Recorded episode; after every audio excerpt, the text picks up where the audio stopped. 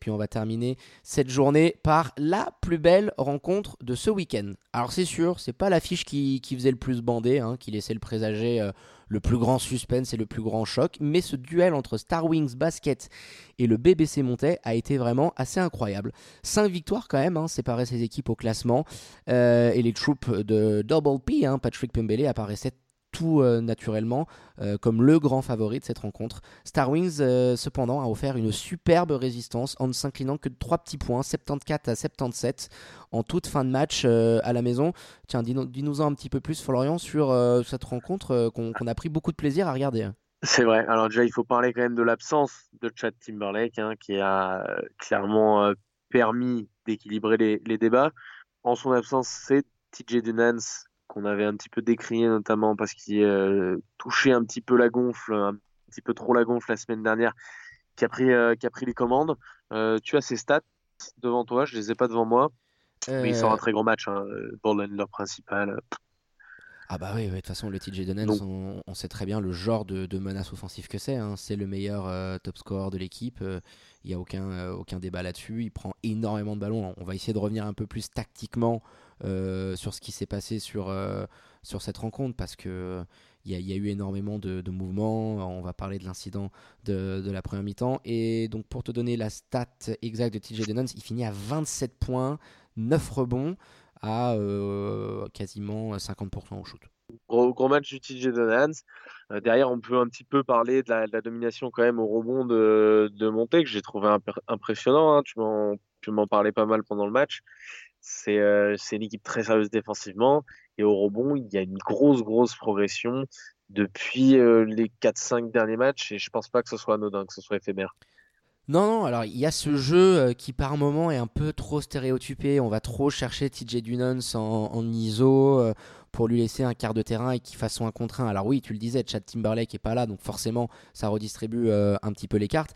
Mais après sur, euh, sur les rebonds, il y en a un, c'est Milo Siankovic qui a fait mais alors une moisson terrible. 11 rebonds dont 7 offensifs. 7 rebonds offensifs. C'est assez dingue. C'est très juste, il a permis ça.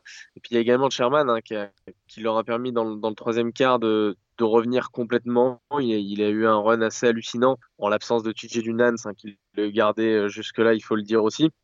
Et puis, euh, David, je pense que tu vas nous parler de ce petit incident de la mi-temps. Tu as essayé de joindre Sébastien Cliva, il me semble. Euh, oui, on a essayé de le joindre. On n'a pas eu de, réponse par rapport à ça. On essaiera de vous donner un, petit, un petit point la semaine dernière. Alors, pour, pour vous, recontextualiser l'action, on est sur euh, la dernière poste euh, du deuxième quart, donc fin de première mi-temps.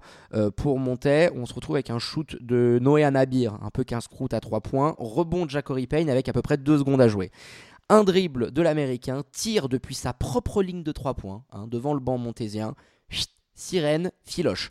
Alors sur le moment, Sébastien Cliva, il est juste à côté de l'action, il invalide tout de suite, donc on peut pas lui enlever. Pour lui, le panier, il n'existe pas. Mais c'est vrai que quand on regarde euh, au ralenti, alors ils ne l'ont pas, hein, forcément, les arbitres, on se rend compte que le panier était bel et bien valide, que le ballon a quitté les mains. Euh, de Jacory Payne avant que la sirène ne retentisse. Donc c'est un petit peu dommage parce que ça aurait été le shoot de l'année. Hein. C'est très dur à voir. Ouais, non, mais bien sûr. il est juste à côté, c'est dommage. C'est pour ça, que on est d'accord avec Sébastien où au moins il n'y a pas eu de, décision, de changement, etc. Lui, dès le début, il annonce non, pour moi le panier il est pas bon. C'est pour ça qu'il n'y a pas eu vraiment de, débat, de contestation. C'est plus euh, voilà des amis de notamment de Jacory Payne qui ont mis sur les réseaux sociaux des ralentis en disant oh là là ça peut changer peut-être quelque chose. Oui, à la fin il y a, y a que 3 points d'écart. Donc peut-être comme ça, tu as toujours envie de le voir dedans. Voilà, c'est surtout pour ce côté-là. Euh, moi, je fais plus partie idem dans le football. Hein, depuis l'intégration de la VAR, il y a cette petite euh, polémique euh, sur les hors-jeux qui dépassent d'à peine un, orteil. Voilà, moi, je. Alors, je pense que Sébastien Clivas, s'il a ciselé, il avait l'intime conviction que c'était après.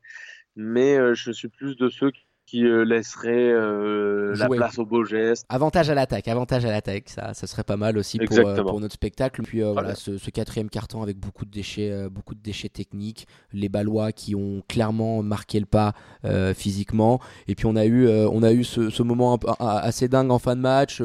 Monté, ils avaient le, le match qui leur semblait clairement offert. TJ qui a été très bon, bah, une petite interception stupide à moins d'une minute de la fin. Et puis ils sont mis à y croire.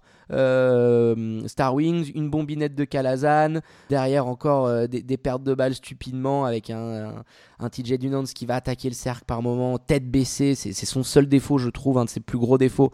Et, puis du coup sur la fin, de Jackory Payne qui a eu ils ont eu une possession pour revenir euh, Star Wings. Euh, sur la remontée de balle, il récupère un, rebond, remontée de balle.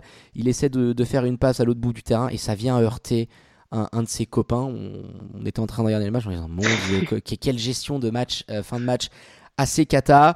Euh, donc voilà, euh, Montec est quand même arrivé à faire, euh, à finir à la fin. On a eu un jeu de lancer franc qui a permis aux, Montésiens de, s'imposer. Et puis juste dernière petite chose parce qu'on n'en a pas parlé, le coup de chaud de l'américain Prochet.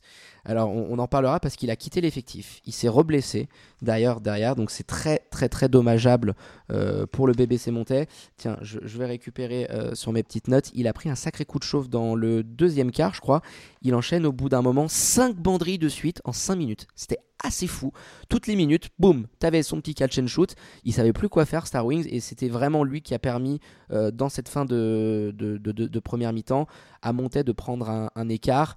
Qu'ils ont ah, il a eu les mains brûlantes. Oh, c'est assez incroyable quand tu vois un joueur comme ça prendre un coup de chauffe. Il loupe son, son sa première tentative, c'est sur sa, son sixième 3 points. Rends-toi compte, il finit avec un, avec un 6 sur 7 depuis le parking. Assez incroyable euh, pour l'arrière américain.